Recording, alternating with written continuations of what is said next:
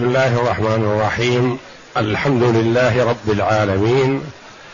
والصلاة والسلام على نبينا محمد وعلى آله وصحبه أجمعين. وبعد. أعوذ بالله من الشيطان الرجيم. بسم الله الرحمن الرحيم.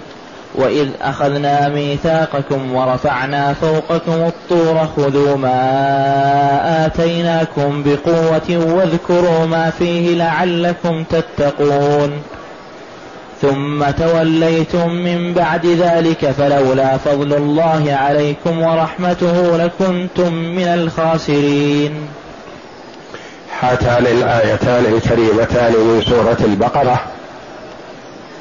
يقول الله جل وعلا وإذ أخذنا ميثاقكم ورفعنا فوقكم الطور. الآيتين جاءتا بعد قوله جل وعلا إن الذين آمنوا والذين هادوا والنصارى والصابئين من آمن منهم من آمن بالله واليوم الآخر وعمل صالحا فلهم أجرهم عند ربهم ولا خوف عليهم ولا هم يحزنون. يقول الله جل وعلا مذكرا بني إسرائيل بما أنعم به جل وعلا على أسلافهم وما حصل من أسلافهم من تمرد. كما حصل منهم التمرد على محمد صلى الله عليه وسلم. يقول الله جل وعلا وإذ أخذنا ميثاقكم. أخذنا عليكم الميثاق والعهد على أن تؤمنوا بالرسل وتعملوا بكتب الله المنزلة على رسله. ورفعنا فوقكم الطور. خذوا ما آتيناكم بقوة واذكروا ما فيه لعلكم تتقون. ورفعنا فوقكم الطور. الطور اسم للجبل الذي كلم الله جل وعلا عليه موسى عليه السلام. وقال في القاموس يطلق على كل جبل. هو اسم للجبل الذي كلم الله عليه موسى وأنزل عليه فيه التوراة. ويطلق الجبل الطور على كل جبل. فالمراد به هنا الجبل الذي رفعه الله جل وعلا على بني إسرائيل وصار فوق رؤوسهم. ورفعنا فوقكم الطور. وذلك أن موسى عليه السلام لما جاء بالتوراة بالألواح من عند الله تبارك وتعالى قال لبني إسرائيل خذوا بها واعملوا بما فيها. قالوا لا. لا نعمل بها حتى يكلمنا ربنا مثل ما كلمك. أبوا أن يأخذوا بقول نبيهم صلى الله عليه وسلم وقالوا لا نأخذ بها حتى يكلمنا الله.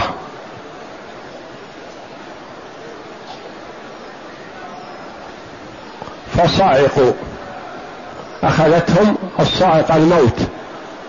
ماتوا. غشي عليهم. لهذه المقالة الشنيعة. ثم أحياهم الله جل وعلا. فقال لهم موسى عليه السلام خذوا بالتوراة واعملوا بما فيها قالوا لا. حتى يكلمنا الله مثل ما كلمك. فأمر الله جل وعلا الملك بأن يقتلع جبلا عظيما من جبال القدس بقدر معسكرهم. هم فرسخ في فرسخ. جيش عظيم. فرفع الله الجبل وجعله فوق رؤوسهم. فوق القامة. غطاهم كلهم.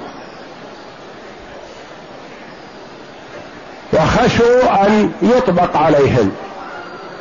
فأسرعوا في السجود.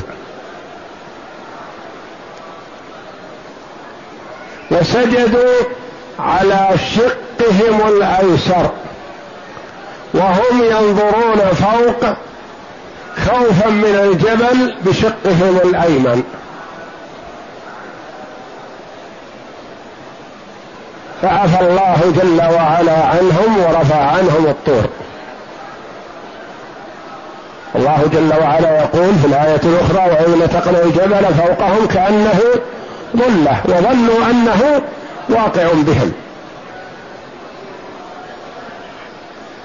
فتابوا من هذه المقالة التي قالوا حتى يكلمنا الله مثل ما كلمك وسجدوا على شقهم الأيسر وهم ينظرون بشقهم الأيمن إلى فوق. فرفع الله عنهم الجبل وعفى عنهم. وأخذ عليهم أن يعملوا بالتوراة فوافقوا. ثم تراجعوا فيما بعد. وأصبحت هذه السجدة سنة في اليهود. قالوا هذه أفضل سجدة حيث أنها هي التي أورثت أن تاب الله علينا. كانوا يسجدون كما يقال أنهم إلى اليوم في سجودهم يسجدون على شقهم الأيسر وينظرون إلى السماء في الشق الأيمن. ورفعنا فوقكم الطور خذوا ما آتيناكم بقوة بعزم ونشاط بدون تباطؤ. أو تلكؤ أو تردد أو تعنت على موسى وهارون خذوا ما آتيناكم بقوة واذكروا ما فيه. أي ما في هذا الكتاب المنزل من الله جل وعلا. اعملوا بما فيه واقرأوه وتدبروه فهو كلام الله جل وعلا. الله جل وعلا تكلم بالتوراة والإنجيل والزبور والقرآن. هذه الكتب السماوية التي أخبرنا الله جل وعلا بأنه أنزلها على أنبيائه. أربعة كتب. وهناك صحائف صحف إبراهيم وصحف موسى والأنبياء عليهم السلام الآخرون نزل عليهم ما أمرهم الله جل وعلا به ونهاهم عنه لكن ما جاءنا عن ذلك إلا أننا نؤمن بالكتب المنزلة على الأنبياء عموما. ونؤمن بالتوراة والإنجيل والزبور اجمالا. ونؤمن بالقرآن تفصيلا. الإيمان بأن الله أنزل كتبا على رسله هذا في الكل. ولا يسوغ لنا أن ننكر ذلك. ثم نؤمن بالكتب الثلاثة اجمالا التوراة على موسى والإنجيل على عيسى والزبور على داود عليهم الصلاة والسلام. ونؤمن بالقرآن تفصيلا بكل آية وبكل حرف من حروف القرآن المنزل على محمد صلى الله عليه وسلم. فهذا هو الإيمان بالكتب الإيمان بالله وملائكته وكتبه. كتبه لها درجات. اجمالا وعموما وتفصيلا.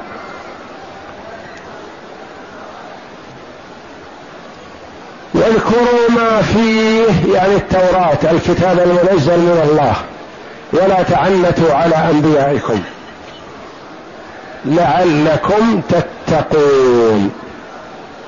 فقراءتكم للتوراة وعملكم بما فيها والإيمان وإيمانكم بها واتباعكم لما جاء فيها سبب لتقواكم لله جل وعلا.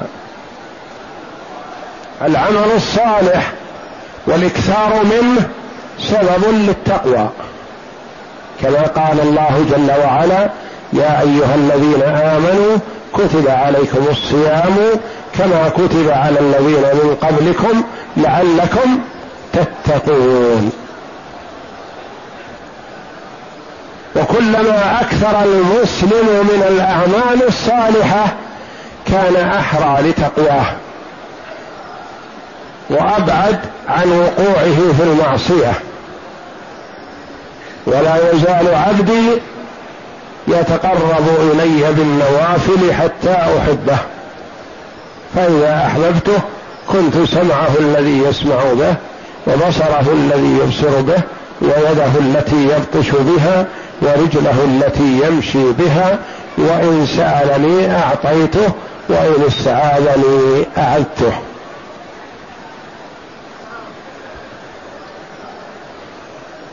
واذكروا ما فيه لعلكم تتقون.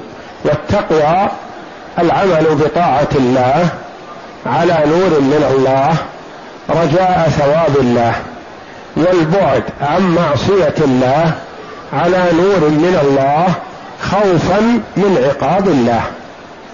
وفسرت التقوى بتفاسير متعددة عن العلماء رحمة الله عليهم لكن من أجمعها أن تقول التقوى أن تعمل بطاعة الله على نور من الله رجاء ثواب الله. وأن تترك معصية الله على نور من الله خوفا من عقاب الله. يعني تعمل بالطاعة وأنت تعرف أنها طاعة وأن الله يحبها وأنت ترجو الثواب. وتترك المعصية لأن الله يبغضها وأنت تخاف من عقابها.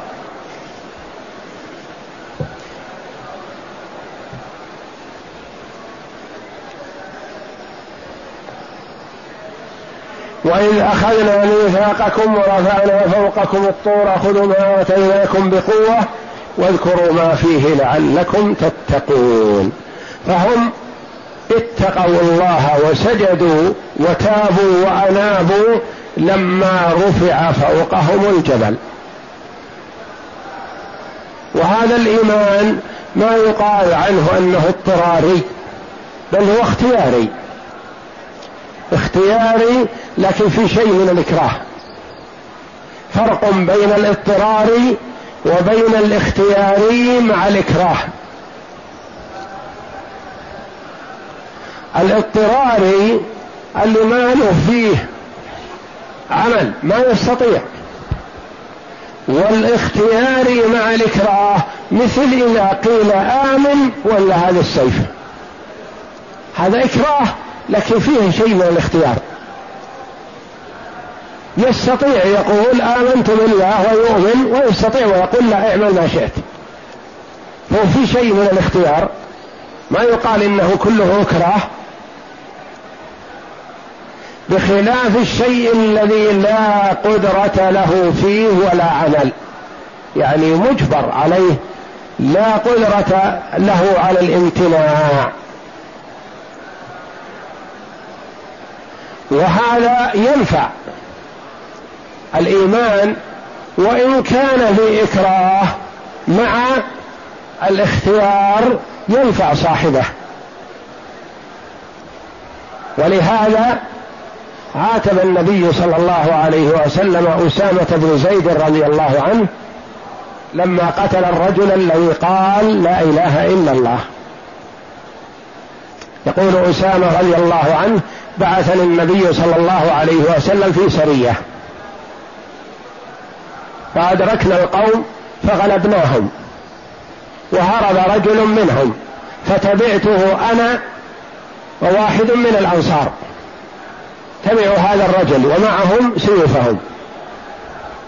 يقول فلما رفعت عليه السيف قال لا إله إلا الله. فكف عنه صاحبي الأنصاري. وضربته بالسيف فقتلته. فلما قدمنا المدينة علم النبي صلى الله عليه وسلم بما حصل. فقال لي أقتلته بعدما قال لا إله إلا الله؟ فقلت يا رسول الله إنما قالها تقية. قالها فرارا من السيف. قال أشققت عن قلبه وأخذ يكرر عليه أقتلته بعدما قال لا إله إلا الله ماذا تفعل بلا إله إلا الله يوم القيامة يقول حتى تمنيت اني ما أسلمت إلا يومئذ اني توي داخل في الإسلام سلمت من هذا الرجل وقتله الأنصاري يقول كف لما سمع لا إله إلا الله كف.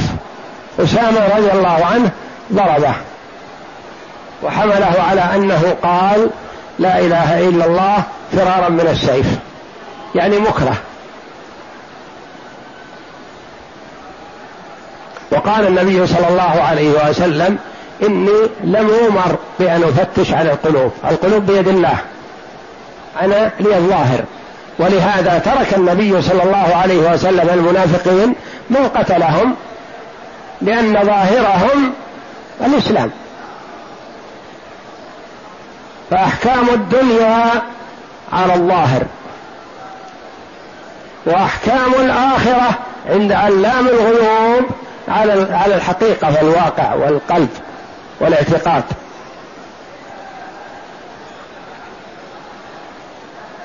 كثير من الناس في الدنيا مع المؤمنين وقد يقدمون عليهم ويتصدرون المجالس. ويشار إليهم بالبنان وهم بالآخرة كما قال الله جل وعلا وضرب بينهم بسور له باب باطنه فيه الرحمة وظاهره من قبله العذاب. ينادونهم ألم نكن معكم؟ قالوا بلى ولكنكم فتنتم أنفسكم وتربصتم ورتبتم وغرتكم الأماني حتى جاء أمر الله وغركم بالله الغرور. غركم الشيطان. تلاعب بكم ما أنتم مؤمنين. كنتم معنا في الظاهر لكن في الباطن لا. ولهذا ضرر المنافقين على المؤمنين أكثر وأشد من ضرر الكافر من اليهود والنصارى. لأن الكافر من اليهود والنصارى المسلم يحذره ولا ينصع إليه ولا يسمع منه ولا يستنصح منه لأنه عدو. أما المنافق فيأتي على سبيل النصح وكأنه ناصح وكأنه يهمه ما يهم أخيه ونحو ذلك فيستجيب له. ولهذا حذر الله جل وعلا من المنافقين وفضحهم في آيات كثيرة من كتابه العزيز.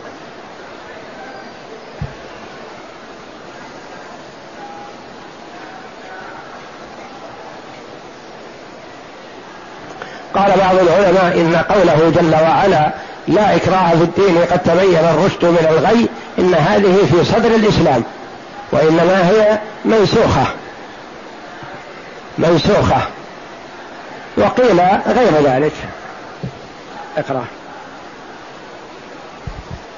يقول تعالى مذكرا بني إسرائيل ما أخذ عليهم من العهود والمواثيق بالإيمان به وحده لا شريك له واتباع رسله وأخبر تعالى أنه لما أخذ عليهم الميثاق رفع الجبل فوق رؤوسهم ليقروا بما عوهدوا عليه ويأخذوه بقوة.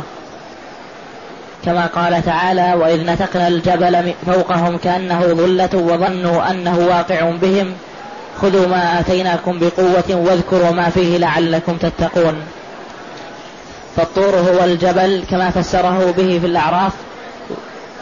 قال بعض المفسرين فلما أبوا أن يسجدوا أمر الله الجبل أن يقع عليهم فنظروا إليه وقد غشيهم فسقطوا سجدة فسقطوا سجدا فسجدوا على شق ونظروا بالشق الآخر فرحمه الله فكشف عنهم.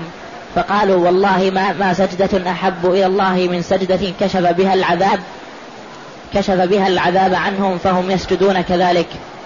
وذلك قوله تعالى ورفعنا فوقكم الطور خذوا ما آتيناكم بقوة يعني التوراة. قال أبو العالية بقوة أي بطاعة. وقال قتادة القوة الجد وإلا قذفته عليكم. وقال مجاهد بقوة بعمل بما فيه. قال فأقروا أنهم يأخذون ما أوتوه بقوة. قوله وإلا قذفته عليكم أي أسقطته عليكم يعني الجبل. واذكروا ما فيه ما فيه يقول اقرأوا ما في التوراة واعملوا به. وقوله تعالى ثم توليتم من بعد ذلك ثم توليتم من بعد ذلك فلولا فضل الله عليكم ورحمته لكنتم من الخاسرين. ثم توليتم. بعد هذا التخويف ورفع الجبل فوقهم ويروى أنه رفع الجبل فوقهم وأمامهم النار وخلفهم بحر. يعني لا محيص عنه لهم من العذاب ولا سلام إن لم يتب الله جل وعلا عليهم.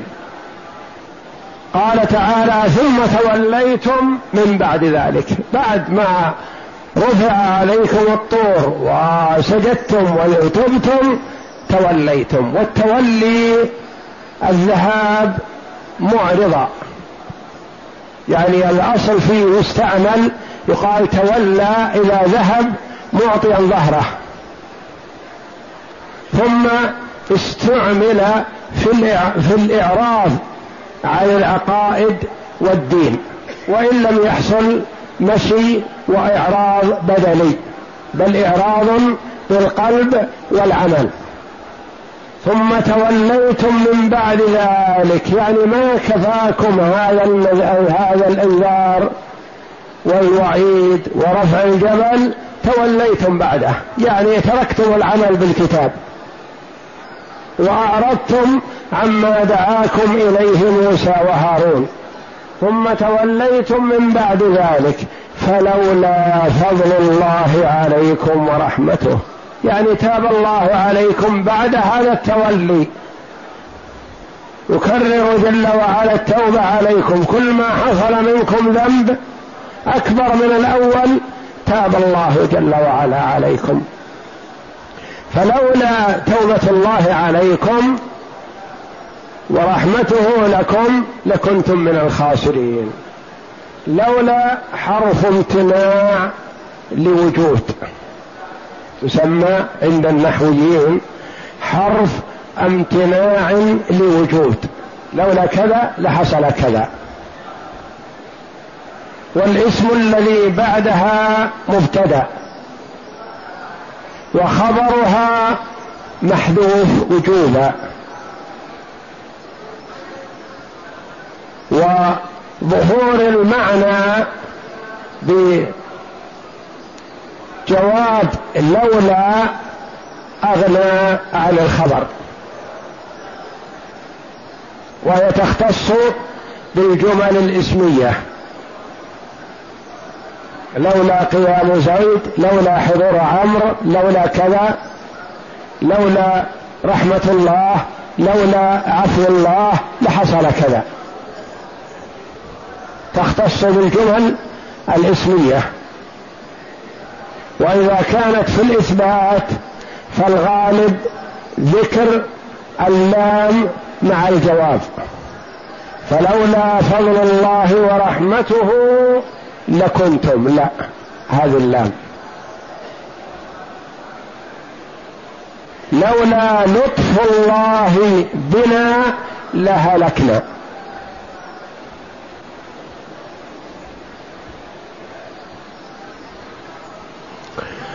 وإذا كان جوابها بالنفي فلا تدخل عليها اللام.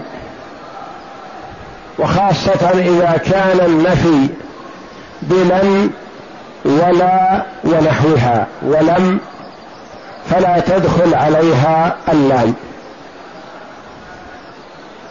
فلولا فضل الله عليكم ورحمته لولا فضل الله هذا مبتدا وخبره محذوف الوجوب لأنه واقع بعد لولا ورحمته معطوفة على فضل الله. لكنتم هذا جواب لولا ولا يقال له خبر.